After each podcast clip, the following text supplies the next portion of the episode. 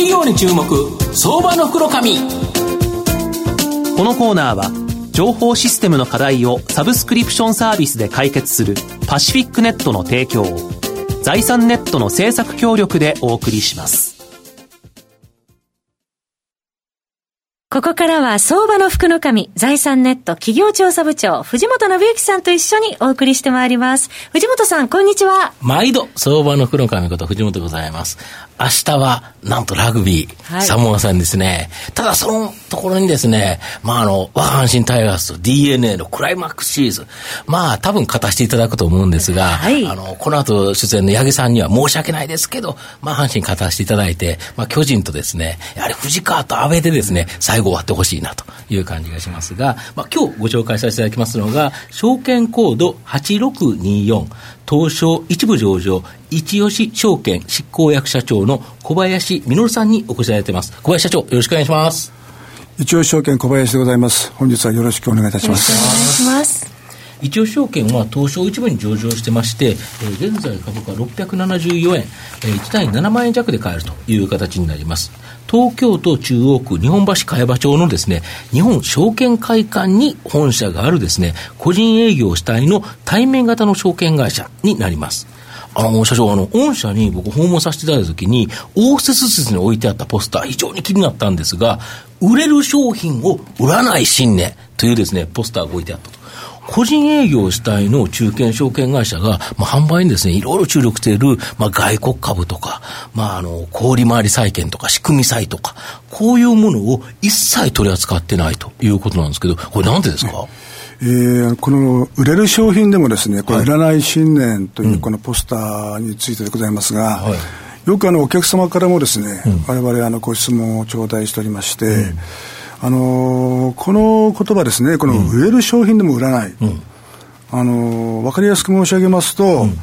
お客様がですね、その商品性といったものをやっぱり本質的によく理解することが非常に困難な商品とか、あとはやはり想定外のですね、リスクが発生しましたときに、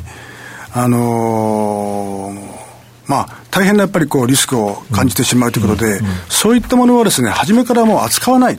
というですね、当社のこの行動の原則をですね、込めた言葉をですね、ポスターにさせていただいております。高い利回りとか出すとなんか見た目良さげに見えて売れちゃいますけど、それを売らないと。これ大変ですよね。現実にですね、やはりお客様が投資を決断されるときにですね、どうしてもその目先のですね、高いクーポンとか利息とかですね、やっぱそっち目いきますよね。ここにですね、注目しがちなんですけども、実はこういった商品ですね、非常に仕組みが複雑でございましてね、しかもリスクがあるからリターンがいいんですよね。それでよくわからないのにですね、購入してしまいまして、いろんなクラッシュでですね、後で後悔してしまったという経験をお持ちの方ですね。結構おそらくいらっしゃるんじゃないかと思うんですね。だから過去ですね、いろいろ振り返りますとね、やはりこういった想定外のこのアクシデントといいますか、これ幾度となく、あったわけでございまして、今後もですね、そういったリスクが完全になくなるわけではございませんので、例えば2000年代の8年ぐらいのリーマンショックですかね、こういう時に例えばあれぐらいの、リスクにですね、見舞われてもですね、やはりお客様の大切な資産をやっぱり守りたいと、守りしたいと、こういった思いでですね、我々は初めからですね、取り扱う商品に制限を加えさせていただいている。その考え方をですね、こういったポスターに表している次第でございます。あと証券会社の場合、株式市場などこれ市場環境によって、大きく収益がぶれるという形が多いと思うんですけど、御社の場合、御社独自のですね、投資信託の組み合わせ販売であるファンドラップなど、売買手数料ではなくて残高ベース、これのですね、安定収益の比率が高いというのはこれどういうことですか？これはですね、今、弊社約1兆8000億円のですね、お客様からご資産をお預かりしているわけなんですが、こちらの約半分弱がですね、投資信託とファンドラップの残高がですね、占めておりまして、この投信とかこのラップですね、こちらから発生いたしますその信託報酬とかですね、ラップフィーといったものが、我々のこの安定収益源になっております。まあ、現実ですね、現在の当社のまあ総コストのですね約4割をこの安定収益でカバーするという状況になっておりまして、我々はこれをまあこのコストカバー率というふうにね、申しておるんですが、このコストカバー率の約4割というのはですね、日本のまあ上場対面証券会社含めましてですね、現在日本で我々が今ナンバーワンという状況でございます。まあ、できればこれをですね、なんとか現在の4割から5割強ぐらいまでですね、高めてまいりたいというふうに今考えている次第でございます。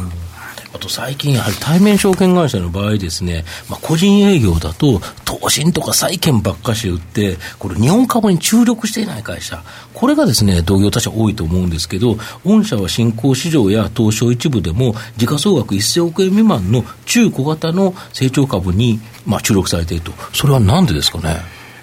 当社はですね、やはり大手証券でありますとかこのネット証券ですね、これとやはり一線を画しまして、中小型成長企業のですね、調査という、まあ、こういった領域でですね、オンリーワンの、こういった戦略で戦っております。まあ、あれですよね、一応証券さんには、一応経済研究所にアナリスト何名おられるんですか。今約16名の、アナリストが、まあ、おりましてですね、今どうでしょうかね、こう上場企業が約3700社ございますけども、時価総額で申し上げますとその2000億円以下のところがだいたい3200社ぐらいになるんですが、ここをですね、この16名のアナリストがカバーしておりましてですね、おそらくこの陣容といったものは日本でおそらく最大の、まあ、陣容を誇っております。なるほど。で、海外間投資家の評価が高くて御社のアナリストのレポートが海外間投資家に販売されてるっていうのはこれもあるんですか。そうですね、こちらもですね、海外の方からはですね、手前どもの方の日本の中小型株のリサーチに対しまして、毎年ですね、年間契約で、リサーチ料を頂戴しておりましてですね、それで我々がまあ変更のたびにですね、英文に直しまして配信をさせていただいているという状況でございます。これ大手証券とかなんか中古型はあんまりやってないですもんね。そうですね、おそらく大手証券さんですとこのアナリスト自体も1名から2名というところでございますので、まあ、弊社は約16名でございますので、もう、まあ、物理的にですね、まあ、圧倒的な数になっているというところでございます。あとこの中古型株マーケット、社長の目から見てどうですか今現状。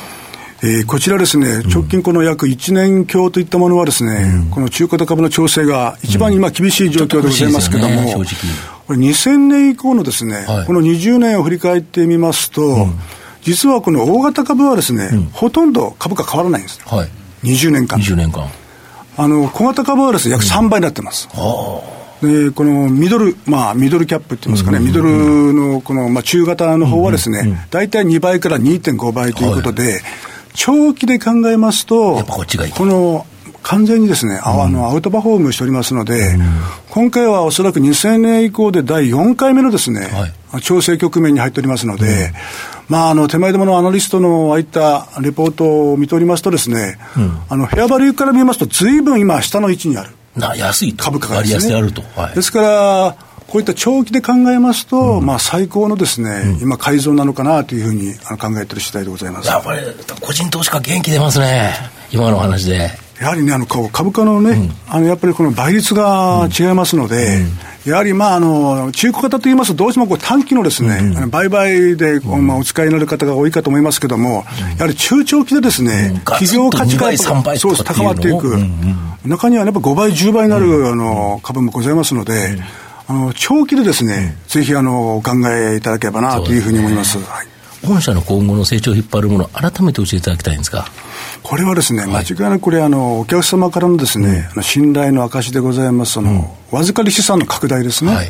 これがやはりもう最大のミッションでございまして、そうですよね、これがやっぱり元ですもんね、ですからお客様のリスクといったものを考えながらですね、我々もまあご提供させていただく商品にも制限を加えながら、プロとしてですね、そしてお客様の、まあ、ご満足のいくような、まあ、金融庁が申しておりますけども、お客様本位のね、まあ、営業姿勢で、まあ、ご資産を、まあ、お預かりするということをですね、まあ、追求してまいりたいというふうに考えている次第でございます。まあ、それによって収益も上がると。そうですね。一応したお客さんも儲けなきゃいけないということですよね。我々はですから、まあ、市況に左右されにくいですね、売買に頼らない、やはりこのストック型のですね、ビジネスモデルを施行しておりますので、そのためにもですね、このやっぱりまあ、ご資産をお預かりする、これをやはり拡大していくというところがですね、やはり今最大のミッションになりますので、まあ、そこをまあ追求してまいりたいというふうに考えている次第でございます。熊宮さんいかがですか。はい、本日はありがとうございました。まあ、証券営業の方の、側面からですね、一応証券さんとお付き合いいただいているお客様というのは非常にこう結びつきが強いような印象を持っていたんですけれども、それの、まあ、一因といいますか、まあ、営業マンが意識されている部分というのは何かあるんですかね。やはりですね、やっぱりそのお客様の資産にですね、万が一のことがあってはいけないと、ですからいろんな想定されるリスク、当然ね、予見できないものもございますが、そういったリスクに遭遇してもですね、やはり生活基盤が損なわれないとか、やはり安定的なですね、やっぱり人生100年時代でございますんで、やっぱり長期志向で、やっぱりお客様の、まあ、生活設計にですね、貢献できるような、まあ、そういった提案といったものをですね、やっぱり心掛けて、まあ、取り組んでまいりたいというのがベースでございます。ありがとうございます。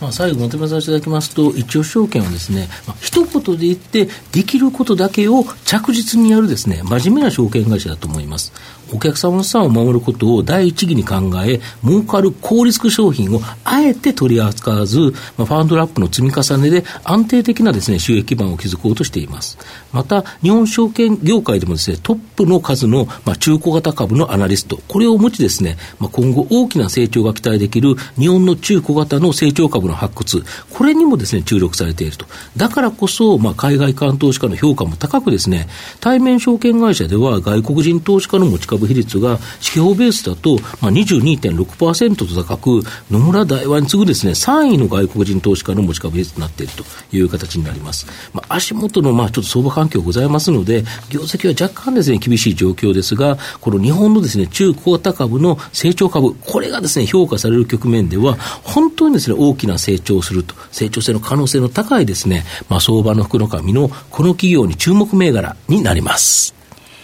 今日は証券コード8624東証一部上場一吉証券執行役社長の小林実さんにお越しいただきました。小林さん、どうもありがとうございました。ありがとうございました。藤本さん、今日もありがとうございました。どうもありがとうございました。IT の活用と働き方改革導入は企業の生命線。東証2部証券コード3021パシフィックネットは IT 機器の調達、運用保守、クラウド活用まで情報システム部門をサブスクリプション型サービスでサポートし、企業の IT 戦略を応援する信頼のパートナーです。取引実績1万社を超える IT サービス企業。東証2部証券コード3021パシフィックネットにご注目ください。この企業に注目、相場の福の神。こ